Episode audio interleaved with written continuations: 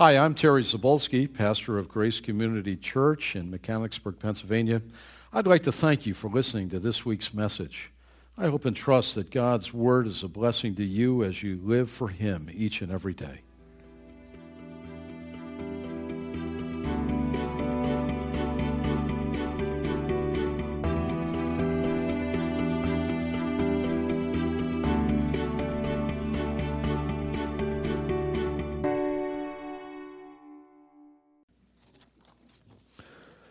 Well, take your Bible, and uh, as promised, we're going to turn now back to our study of uh, the, of the beloved physician's gospel.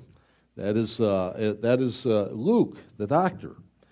Uh, and we're going to uh, pick it up in chapter 7 as we consider a message I've entitled The Day That, the day that Jesus Was Amazed.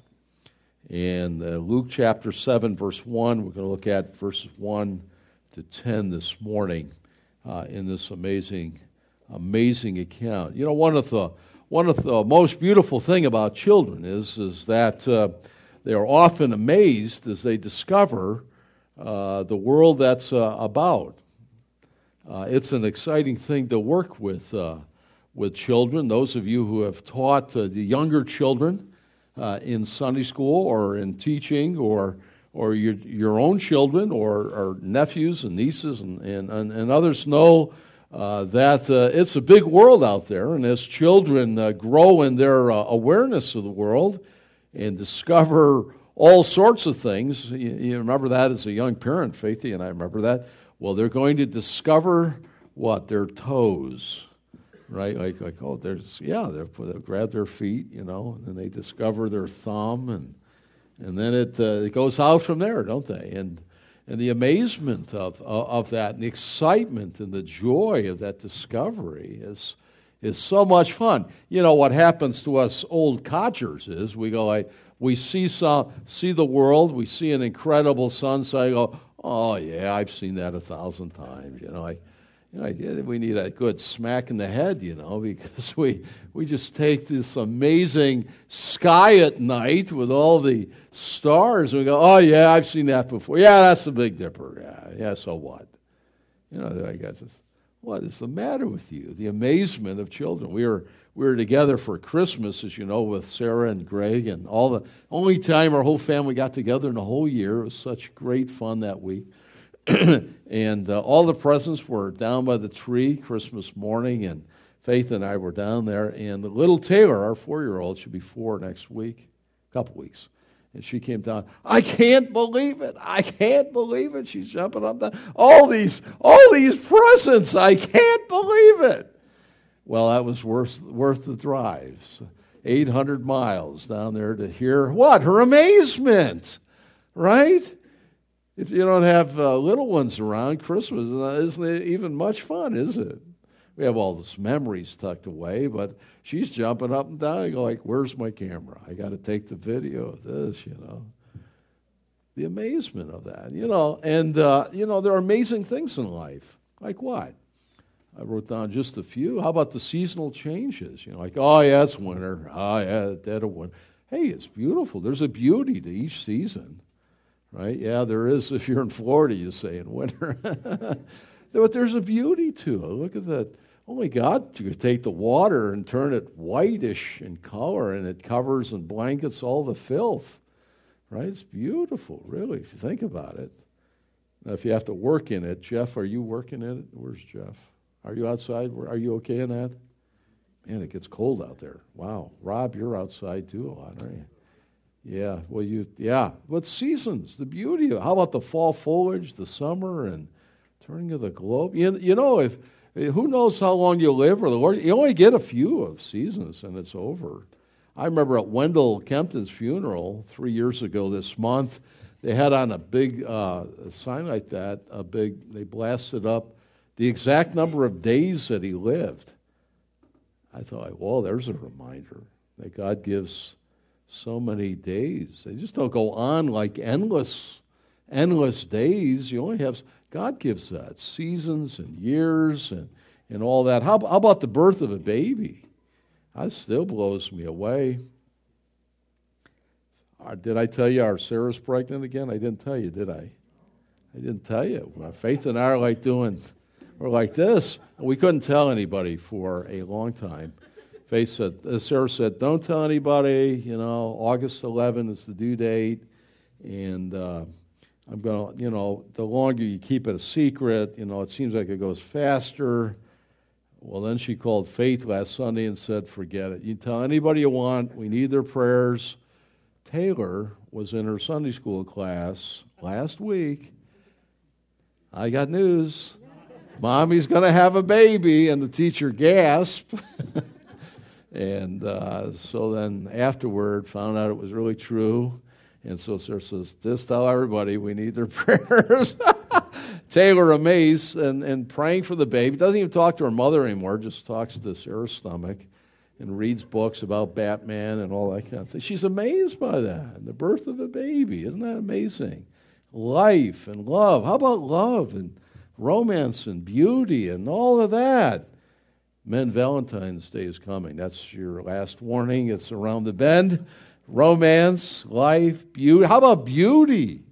God, I mean, God is, is beautiful, and what He makes is beautiful. Don't yawn and say, oh, I've seen that before.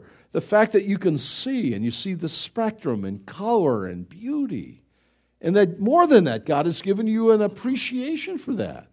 Some of you say, Yeah, I took fine arts. I remember he said something about that. You know, no, really.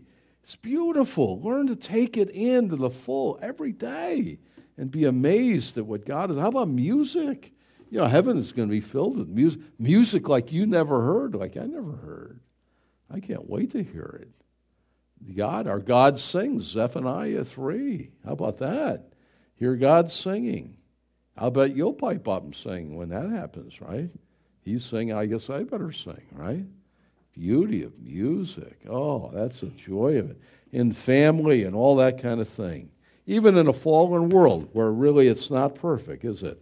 Well, the truth is, we should never lose this sense of awe, wonder, as we see, I mean, really see what God has made.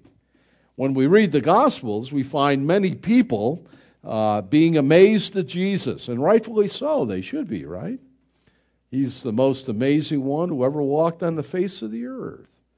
And we say, well, you know, they ought to have been amazed, and they were amazed. They were amazed at this one. Uh, he, uh, he caused a great stir with his teaching. Nobody ever taught like the Lord Jesus. I mean, nobody ever. I've sat in lecture halls and and heard uh, lectures for years and years and years. And uh, to have sat there and hear the God made flesh, the great, you know, teaching is a divine activity. God is a great teacher.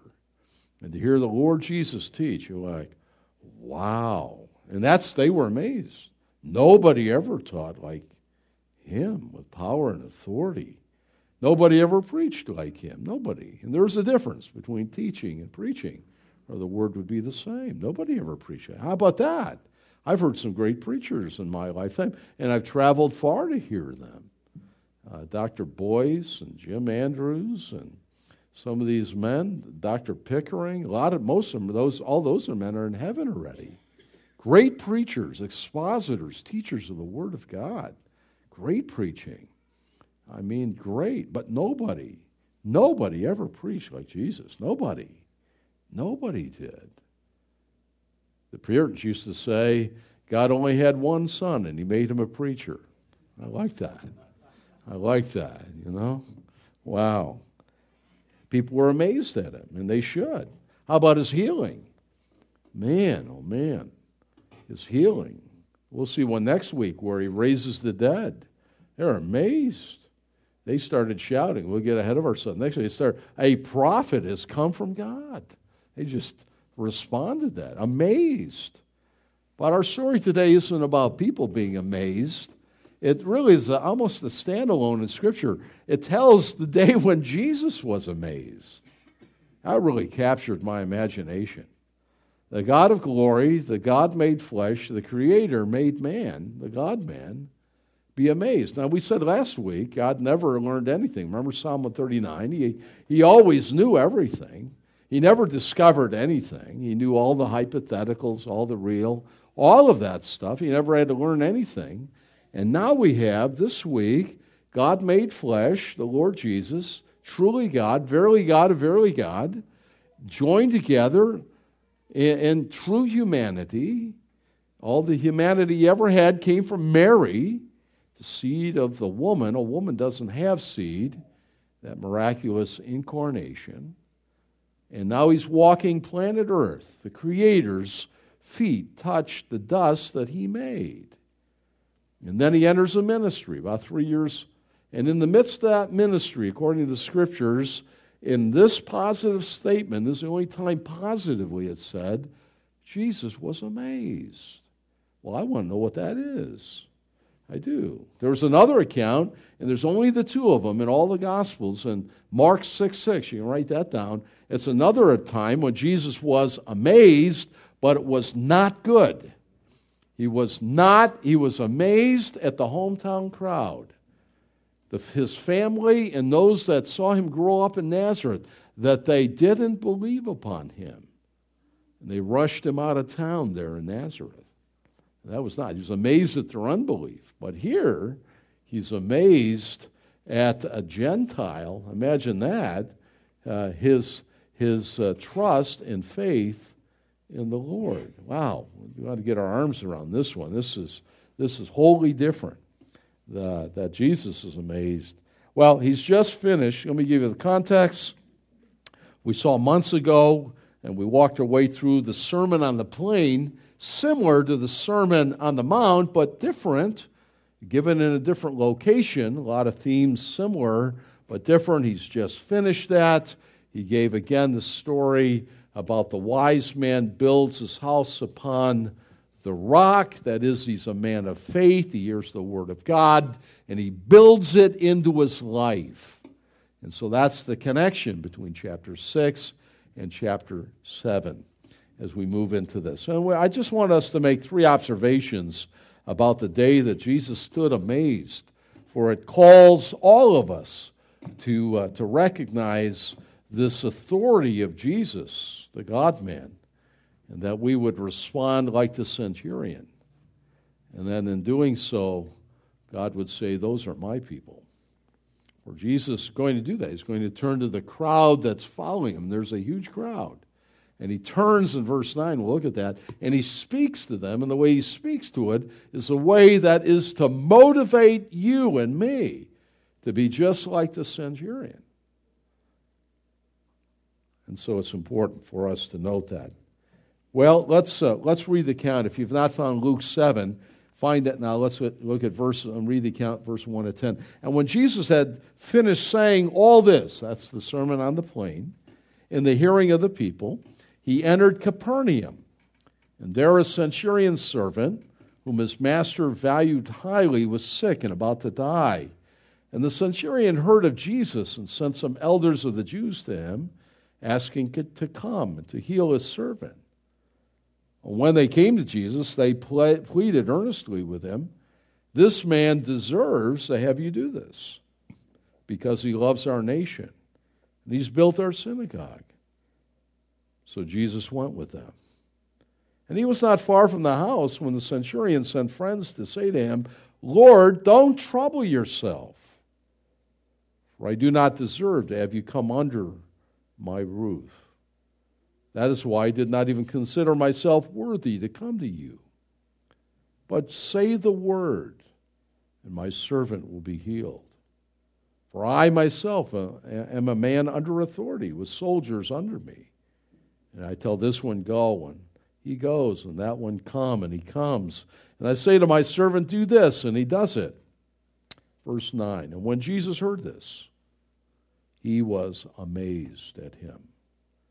And turning to the crowd following him, he said, I tell you, I have not found such great faith even in Israel.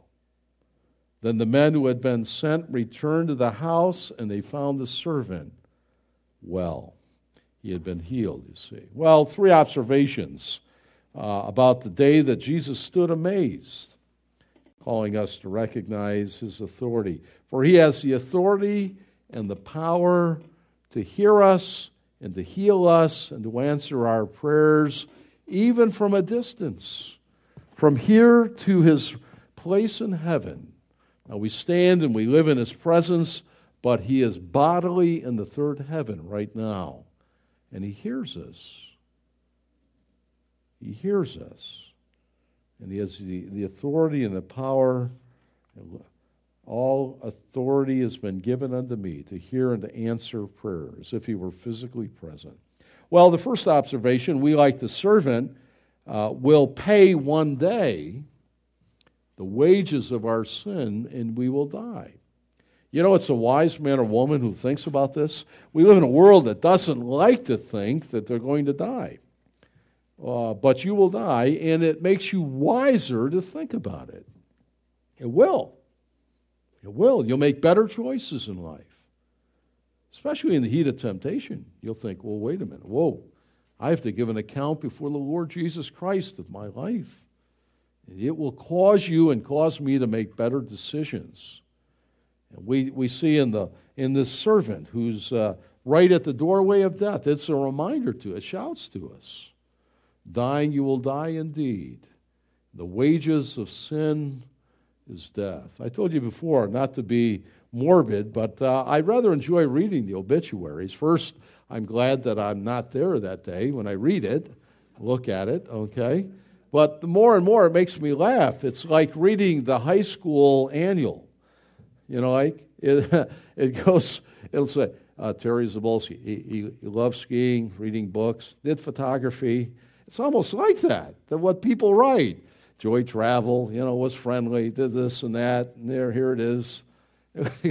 it's like, it, in a strange way, I'm going, this is like reading my high school yearbook when I was graduating. I have to go ask someone to sign it, put down some, you know, a little ditty in the thing too. Remember the football team always. Crush the beast, you know, that kind of thing. It looks like that to me. I don't know. Anyway, but it's a reminder. It helps me. It does. Well, here we find a Roman soldier, the setting, who had a servant uh, uh, that he loved. He loved him. That was very unusual. Uh, usually, uh, in that day, uh, the Roman centurions uh, are the high in office. if a surgeon was sick and they used them up, they just they'd throw them out, leave them to die. They you like trash. They treat them. It's horrible. Not this guy. This guy had a tender-hearted love for his servant who was dying. Uh, there's a parallel account in Matthew. Write that down. Matthew 8, uh, verses 5 to 13 is a parallel account, and we pick up a few tidbits of information that are a little that uh, Luke omits for his purpose is a little bit different than Matthew writing under the inspiration the Spirit of God. But we do discover in Matthew's account that the man's uh, affliction was that he suffered uh, being paralyzed. Now, you would think Luke, the physician, would be more about uh, diagnosing his illness, for doctors often are, are, of that mindset, right? But he's, he's more in writing in his purpose, uh, and it fits his purpose. He gives a prognosis not good, he's going to die and not the diagnosis. Well, we understand that he is paralyzed from Matthew. Now, Jesus is in Capernaum. That means the village of Nahum, probably Nahum the prophet. Uh, it's the center of Jesus' ministry operation. Remember, Nazareth threw him out. The hometown crowd thought they knew him. It's another case where familiarity breeds ignorance. A lot of people grow up in churches and whatnot, and this and heard of Jesus. Oh, I've heard of him, heard, and they're completely ignorant of who he really is. They thought they knew him. We know his father, isn't he the carpenter? We know his mother, his brothers, and he grew up in the synagogue school and, and all of that. And uh, they rejected him when he came to the point of the beginning of his public ministry, rushed him out of town. Well, not too many miles away was Capernaum. Uh, this, uh, this bustling uh, town on the north shores of the Sea of Galilee, I've been there a number of times, was on the major east west trade route and there's a Roman garrison there, and it was a fishing town, and all of that. That's where Peter lived. That was his hometown. And, and all of that is a very busy area. The tax collectors, you know, you went along the be like the turnpike, right? You went down there and they looked at you, and you looked wealthy, they'd squeeze money out of you, right, Greg? Like the IRS or something, huh? Yeah, you look like, hey, you look like you can afford more. They squeeze it out of you for what you get. That, that, that happened right there in Capernaum. And there's a synagogue, and there are Jews there, and all the rest. That's where it's taking place. The Roman outpost guarded the main trade route and went through the village. And the centurion, he was a very powerful man. Centurion sounds like century, comes from the Latin, right? He was, a, he was a, an officer in the Roman army. He was over a hundred soldiers typically. Uh, they were uh, like a captain, maybe a mid range. They weren't the commanding general, but they were, they were very powerful men. They were paid a great deal of money from the, from the treasury at that point, and uh, they were able men. They were sturdy men. They were able to fight to the death to hold the line and commanding the men. And here he is, this man. It reminds us that, uh, you know, I don't know if you ever thought but influence is really seen typically in three ways, in, in, it's true in our day. Influence. Say, who has influence? Well, if you think of it, it's the three P's, right? Position. You know, think of position in life and in the community and society.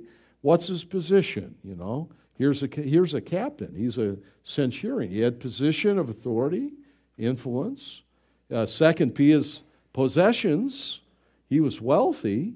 Here, uh, the text told us, we read, he, uh, the Jews said, he built our synagogue. Well, it takes resources to do that. He was tender heart. And third, he had personality, right? Some people have just a, a, a winsome personality and can influence others, right? So, position, possessions, Sometimes we're overly impressed with people that have possessions and allow us to influence, maybe for evil, when we should have said, now, wait a minute there. Read the Proverbs on that.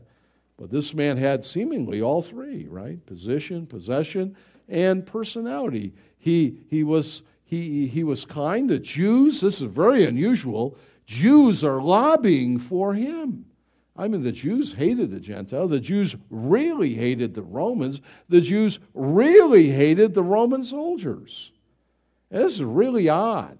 As uh, these Jews that go on his behalf, these elders, are lobbying Jesus that uh, he ought to come because he's worthy, because he's, he's helped the nation of Israel and the Jews, and, and he loves his servants. So it shows a, a, a full hearted personality, I would say.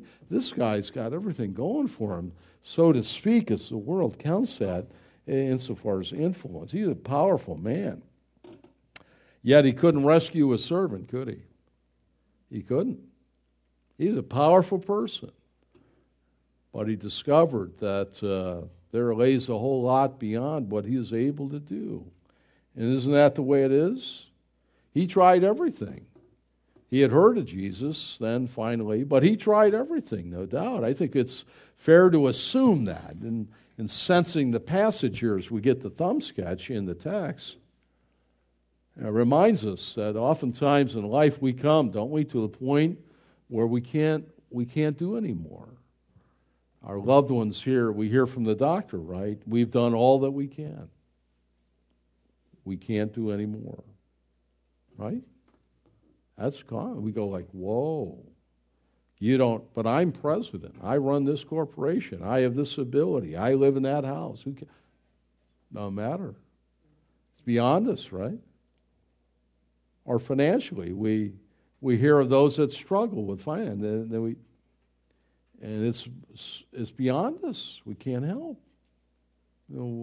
It's beyond. Uh, about emotional needs? Uh, there's a lot of that in our broken world. And they go, well, our loved ones, and they suffer, and we go, I, I can't help them. I, have done everything I can. And what do we do at that point? Well, he hears of Jesus. There's the, there's the answer, right? He takes it to Jesus. We're going to see that. And that's what we need to do as well. Well, B, it's a clear reminder then that all people everywhere are under the sentence of death. This man's going to die. It reminds us of our own mortality. Mortality simply means you and I are subject to death. The wages of sin is death. Even though we don't like to think. Death is our last great enemy, the scriptures call it. Bunyan called it the river. going to cross the river and get to the celestial city, the river of death. God's going to carry us through and across. Listen, if you're a believer in Jesus, you never have to worry about that. Never. He'll see you through that. And when you breathe your last breath and close your eyes, or if somebody closes them for you will be in glory if you know Christ the Lord. You'll be home. You'll be home. According to the authority of the Word of God. It's not my authority. I don't have any. I'm just the delivery boy, delivering the Sunday good news to you. Good news. Isn't that good news? It is. It is. It really is. One man writes, I have Bruce Miller's comment here, and, and I have a quote. Uh, death confronts us as nothing else does. Uh, it confronts us with our insignificance and our weakness. It exposes the folly of our thoughts of greatness. Great and small, all of us, the great leveler. All of us. We all die. Well, the truth is, uh, Solomon wrote in Ecclesiastes 9:12, man knows not his hour. You don't know. You don't know. Older folks tend to die, but all the way through, uh, as a pastor for for 30 some years, I've had I've had the uh, the responsibility of conducting funerals for babies that were never born. They, they died in utero, and for little children, and young children, and teenagers.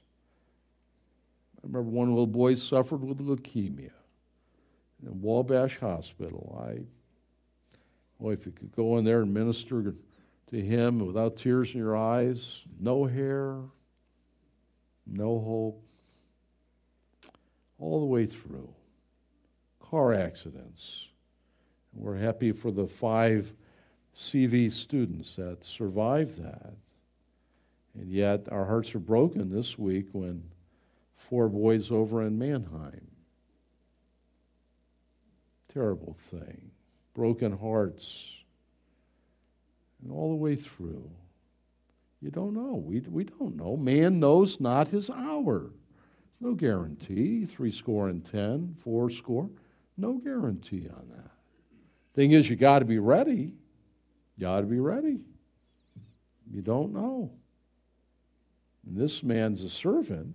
He's at the doorway of death. Nothing they can do. And uh, wow. Well, that's the first observation the servant. And we, like him, will one day pay the wages of our sin. We'll. You got to be ready. You're not ready if you're not in Christ. Not ready. Well, the second observation we, like the centurion, need to go to Jesus for help when all else fail, fails. That's the solution. He, and all his greatness, and he was, came to the end of himself and had nowhere else to turn. It was truly a hopeless situation.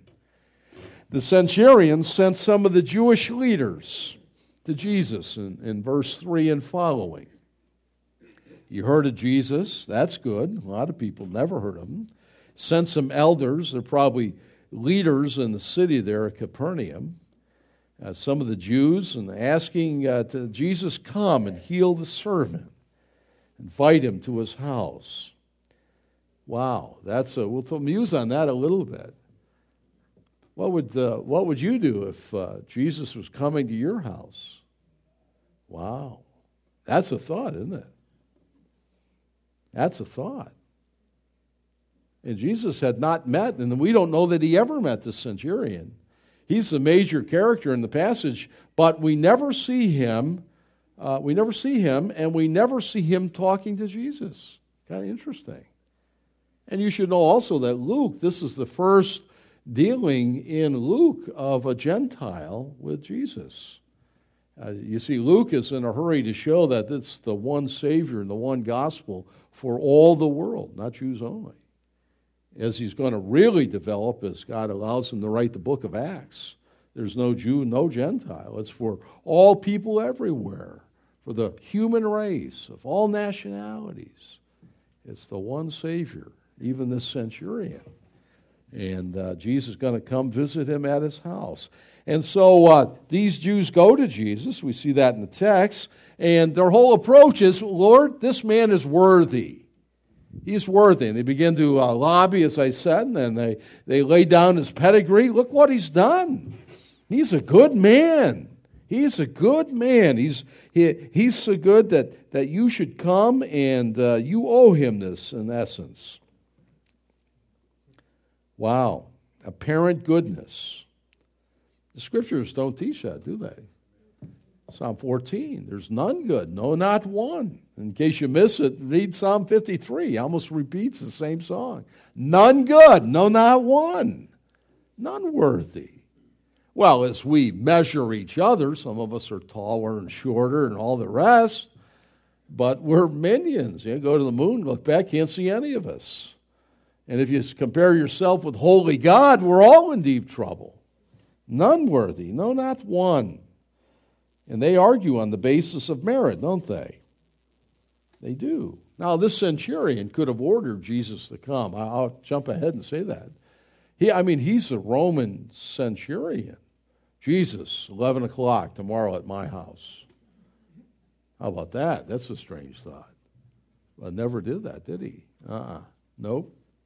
And these Jews go, he's worthy. This apparent worthiness is often the way our world thinks. Good people should receive good in life. And before God when they die, God should measure their works, right? What goes around comes around. You know, that's not really true. Good people should have good things happen. I've had good people suffer great, great things. You know, there's an adage that Puritans say if God wants to use a man, he hurts that man. If God really wants to use a man, he really hurts that man, crushes him, and makes it more pliable. This, he's good, so he ought to have only good happen. Well, well, well, you and I run into sin. We set in this uh, like way, like a stone in a pond waves, and we then suffer through consequences of, of our, our foolishness and our rebellion. But uh, life happens, doesn't it? And that's the way the world thinks. It's not the way ever to approach God. People think, well, he's a good man, so God will weigh the good and the bad when he dies and let him into heaven. No way. It's not by works of righteousness that we're saved. None good, not one. God's standard is perfection, and we all fail. Here's the good news. The gospel is, is that in Christ, God gives you the goodness, the righteousness that makes you acceptable. It's a gift of God. It's a gift. Otherwise, we'd be strutting around saying, Boy, aren't I something? I got in on that. Oh, I'm so, man, I'm good. No, you're far from the cross. You're far. Remember the story the Lord gave of the, of the Pharisee? Oh, Lord, thank you that I'm not like them. I'm not a woman, not a this and that. They're in the temple. And then there was another man, right? Right? The publican, the tax collector, he was the, he was the scum of the earth. And yet God had saved him, right? Jesus said uh, in the text, he was, he was so lowly, he wouldn't even look up to heaven and pray. He just said, Lord Jesus, be merciful, or God, be merciful unto me, a sinner. And the Lord asked the question, which one of those two do you think heard, God heard their prayer? It's when we recognize our unworthiness. These, these Jews didn't have it right. He's, he wasn't worthy. He wasn't. There's none worthy. You're not worthy. I'm not worthy. That's the first step. When God tears the blinders off your eyes, you, you discover, wait, I am a, I'm a rebel. And God knows all about it. And that's why he sent Jesus. That's the gospel. That's the message of the word. And these, these were arguing on the wrong plane. That would never open the door. Never. It's in mercy that Jesus turns and begins to walk to his house. That's amazing to me. Wow, it is. Amazing. It's not the way God operates. It's not merit, it's God's mercy. But a basic presupposition of our fallen nature is well, they're good people. And this, well. Well, B, Jesus responds by coming to his home. And that's vintage Jesus, isn't it?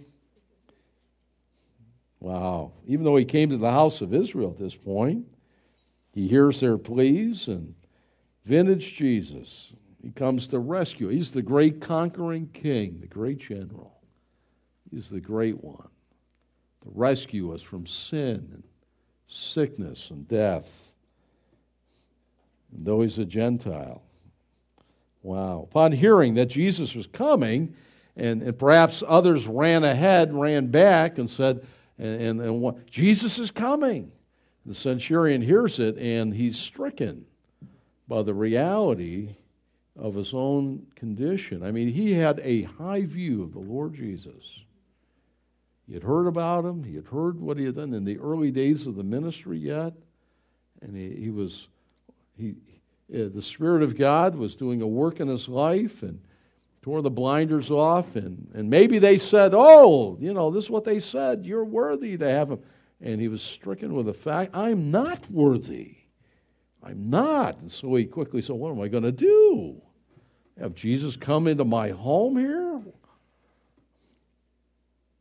This great, powerful man was stricken with the reality of his own sin and his own unworthiness. And so he sends out another crew.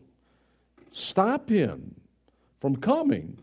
Answer the, my plea and heal my servant, but stop him. So he does. I'm not. I'm, I'm not worthy. That's why I didn't go to him in the first place, and have him come here, I'm.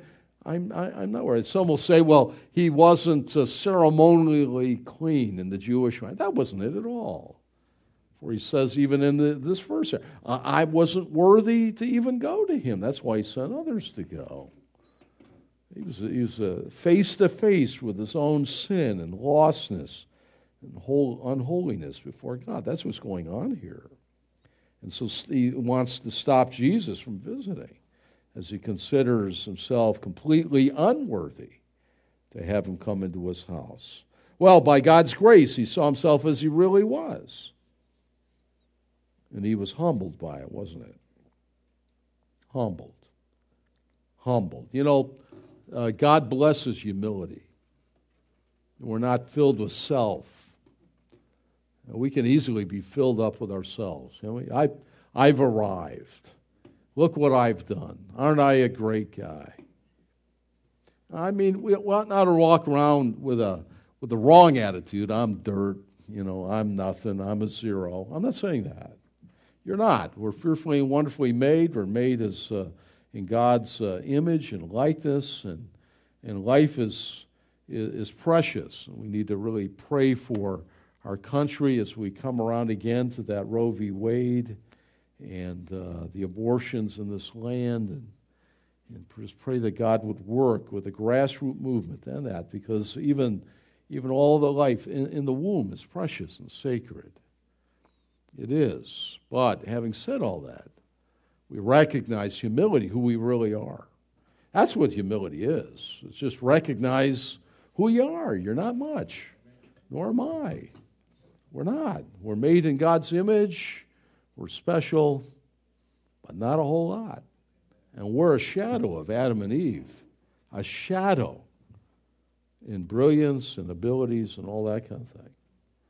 And we ought to recognize that. And everything we have is His. He could have given it to someone else. We should live in this land and have the gifts and the abilities and the opportunity and the resources and the jobs and the family. All of these things. All of it. You didn't choose it. You didn't choose it. You say, I'll go in that family there. I like them over there. They're kind of nice. No, it never happened. Never. The fact that God brought you near to the hearing of the gospel and not someone else who's never heard. This man heard of Jesus, and you did too. That's God's grace in your life. What do you have that you've not been given? Everything, everything. And he's, he's gripped with the fact that uh, uh, he's humbled Blessed are the poor in spirit. You know, the weight of the cross is low. It's humility, it's lowliness of mind. God resists the proud. He, he hates that. You know, that's the sin of Satan pride. You check it out. Look at Isaiah uh, chapter 14. Read that later. 12 through 15, the five I wills. Prior to uh, Adam and Eve, I will ascend. I will. I will be like God. He cast them right down. In case you're wondering if that's Satan there, 1 Timothy 3 6 tells us in that description of the elder qualifications. He's not to be a, a new believer lest he, he be uh, captivated by the sin of Satan, the devil. What? Pride. God hates pride. Pride. You can't be saved if you're filled with self. I ask the Lord almost daily to expunge self centeredness out of me. I hate it. It reeks. To be filled with self. I want to be filled with the Spirit. I want to walk with the Lord. I want to, I want to love uh, the love of Christ to flow through me. I, I really wish I'd disappear and just be the love of the Lord for, and not self, not Terry first. I hate that. It can be that way. Intuitively, that's the way it is. And otherwise, it's, it's the work of the Lord. So I'm not filled with, boy, I've arrived. Wow. Pride has ruined churches and kingdoms and people. It's an insidious, evil thing, isn't it? God hates pride. Read about Nebuchadnezzar if you want to see. There's examples all through the Word. But uh, Daniel 4, 28 to 35. Yeah, and Nebuchadnezzar, the great king, was warned. Daniel says, Don't do it, don't do it. He had a dream of a tree. Don't do it. You know, repent, repent. And the day came about 12 months later. Nebuchadnezzar was like, oh, oh, look at this Babylon, which I have made for my glory. Right at that moment, God said, I'm going to strike you down. You, you know, that is so bestiality. That's like a beast. You know what? You're going to live like a beast for seven years until you acknowledge there's a God in heaven. Read that, Daniel 4, you see. God hates pride.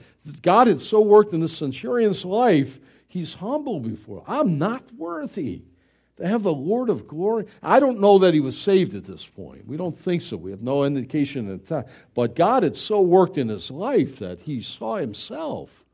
He knew and thought highly of the Lord. I believe he probably was saved later, but I can't have Jesus visit my home. Oh, man, I can't. In all his greatness. Wow. So, anyway, what, what does he do in D? He simply asks Jesus merely to speak the word from a distance, and his servant would be healed.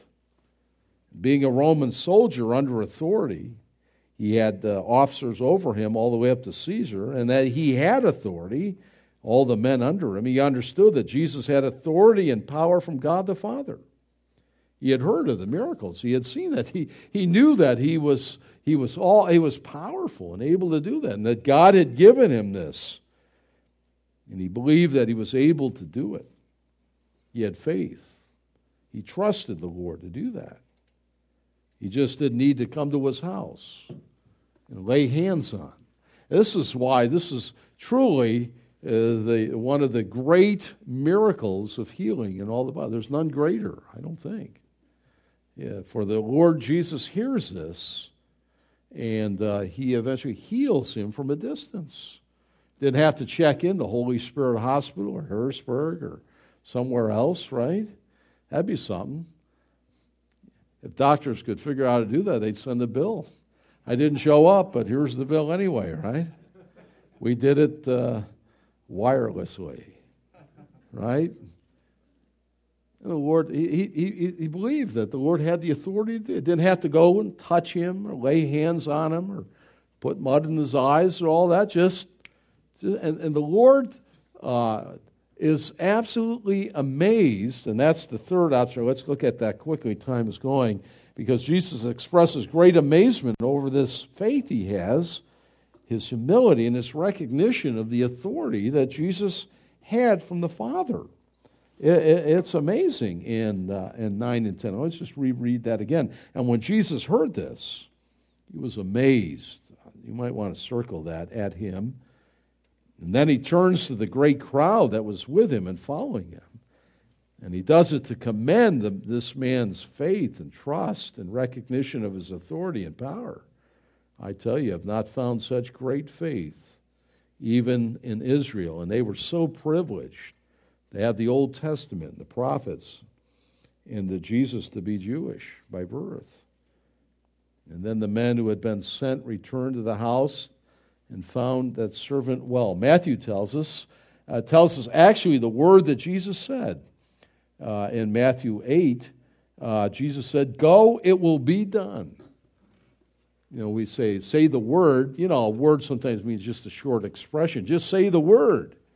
Go and it'll be done. I reminded the Lord didn't have to say anything. I remind you, it was that same word that one day in your first chapter of your Bible, God, and God said, and it happened.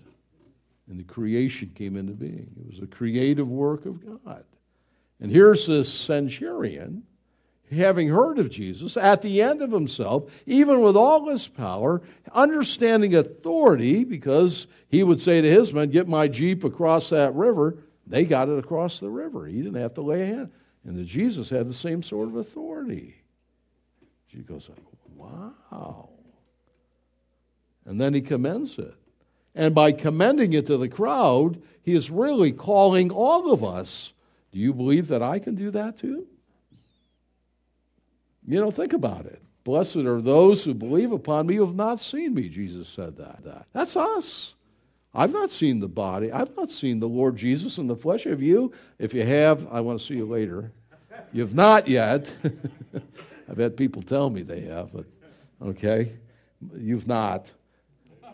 And when we pray from a distance, we live in His presence, but bodily He's in heaven. Someday He's coming. He has the authority and the power to hear our prayers and to answer according to His will. Do you believe that? Jesus is commending Him, and He's calling us to believe the same about Him. It's an incredible account, really, it is. He's amazed. He believed that uh, anything, it's hard to believe that anything would amaze the Creator made flesh, but it did. And Jesus never made it to his house. Isn't that something? Well, why, why was Jesus amazed? Let me, let me give you just in closing. He was amazed for such a mighty man to see his need for help. I don't need any help, right? That's most people. I don't need help. And then they'll damn God and this and that. I don't need him. Ah, ah, ah. Here's a mighty man that realized he needed help. Listen, you all need help. I need help. Yeah. She's amazed at it. Here's a mighty needed help. He's a Roman, a Roman soldier. It was the work of God in his life. Brought him, said, Look, you're clay. I'm the, you're not much. I sneeze and you'll be gone. He needed help. How about number two? He's amazed for such a good man to see his unworthiness. A lot of people filled up with their own goodness. God wants us to be good. but we're never good enough to save ourselves, right? God grows us in grace, and we ought to be more and more like Christ, and that means good. But don't be filled up with goods. I'm good, and I'm good. I don't, I don't need that. And he saw him. I'm unworthy. That's the grace of God to tear the blinders off your eyes. You're not filled up with all the things you've done. Forget about those things. You know, Paul said, forgetting the things that are behind. If you've been saved a lot of years and served the Lord, and God, forget about those things. God keeps the records. Don't rest on your laurels. Keep pressing forward. Serve the Lord as unworthy servants. That's what we are, even at our very best. Man. Number three, he's amazed to find one who's willing to take Jesus at his word. We want guarantees, don't we? I want a guarantee. Do I get a warranty with that? You know, how about if it's a lemon? You know, can I bring it back? I'm going to guarantee. Take Jesus at his word. You know, believers believe. That's what believers are supposed to do. No buts. Yeah, yeah, yeah, but. I hear my voice in it. Go to, yeah, but dad. No, no, yeah, buts here. No. Jesus said it, that settles it. May it be. Oh, amen.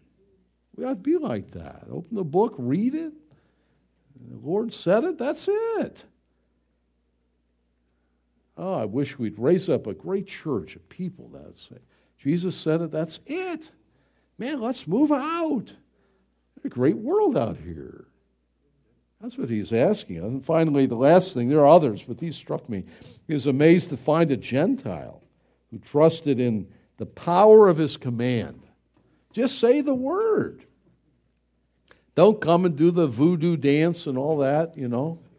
Remember Elisha? The commander came and he said, Gee, I thought you were going to do a little tap dance or something here and heal me of this leprosy.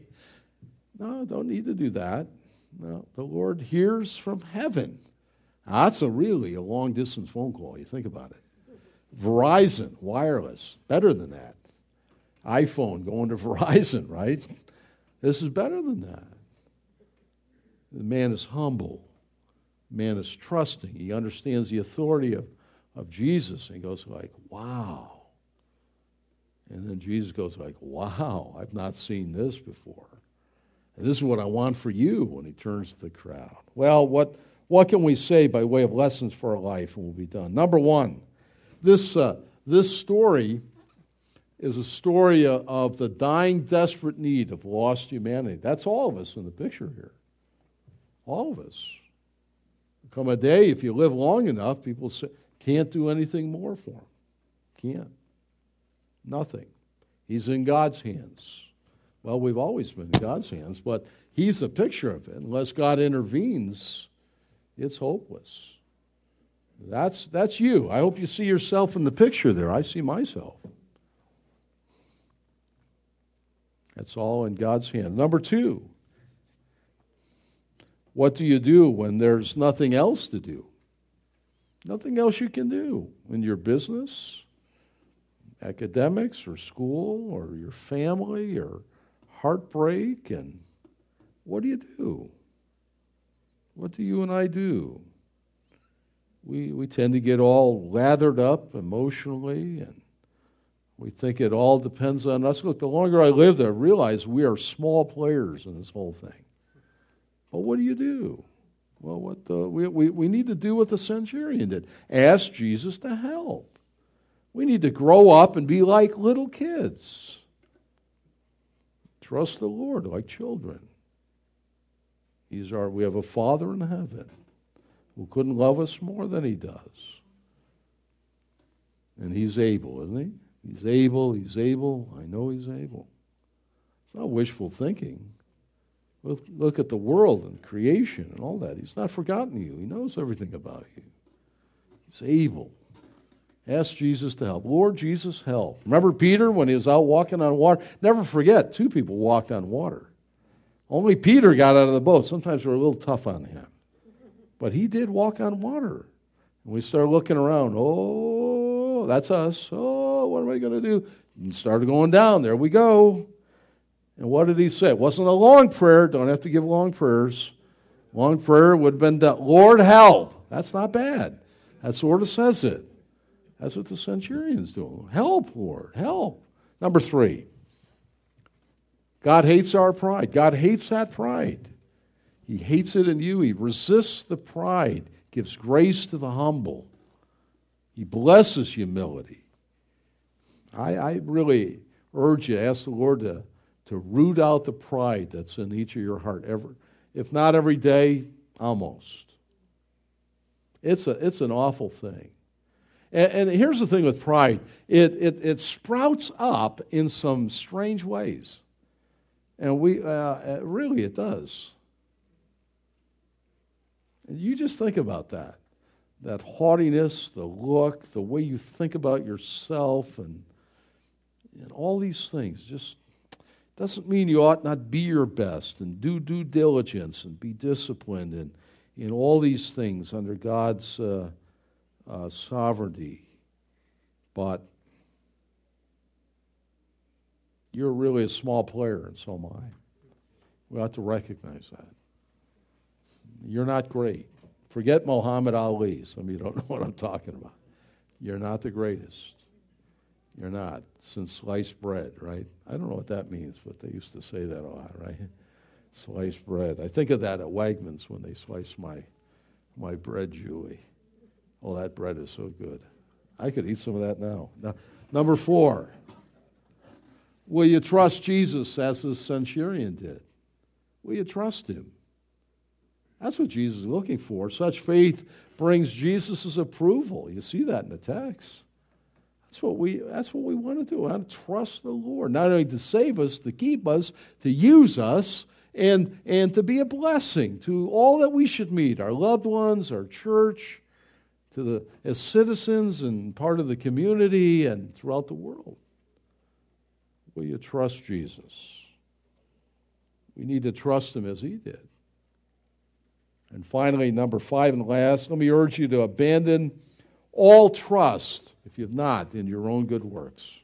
They'll never save you, they'll take you right to hell. They'll take you to hell. There's only heaven, there's only hell. That's it. You say, well, I like a lot of choices. That's it. If there were 15, I tell you. And there's no purgatory. Scriptures never teach that, ever. Amen. Absent from the body, present with the Lord. That's it. That's it. And your good works will take you right to hell, not by works of righteousness. According to his mercy, he saves us. Wow. Are you amazed at the world God has made? It is amazing. It is amazing. I hope you open your eyes every day and look out and see new things and see old things newly and, and amazed at what God has done. And be most amazed that He's saved you if you know Him. Look in the mirror and say, wow, I, can't, that, I still can't quite get over that. That's even more amazing. And trust Him dearly. And know who you are and recognize that and pray to Him. You know, one of the greatest ways to demonstrate humility, in fact, you say, How do I measure it? Here's a real simple error. How much do you pray? You know, if you have a bigger picture of yourself, uh, you'll tend not to pray. Lord, I can handle this. I'll take care of this. But God sees you and hears you when you get shut the door, get on your knees, and cry out to God and pray for. Lord, I'm not much. Bless my children, my grandchildren, my family, my church. Oh, my pastor and his dear wife need they need help. They need prayer. My president, our government, our military. Pray. They're lost people and pray for them. Pray. It'll demonstrate really what you think of yourself. And it helps me to get on my knees because it even more reminds me you know, that I'm of the earth, earthly, and clay and dust. And I bow before the Lord. That's the best part of my day, incidentally. And I don't share it with any of you, but I often remember all you in prayer. I prayed for many of you this morning by name. Wow. The day Jesus was amazed. That's amazing. Let's stand and be dismissed with prayer. Father,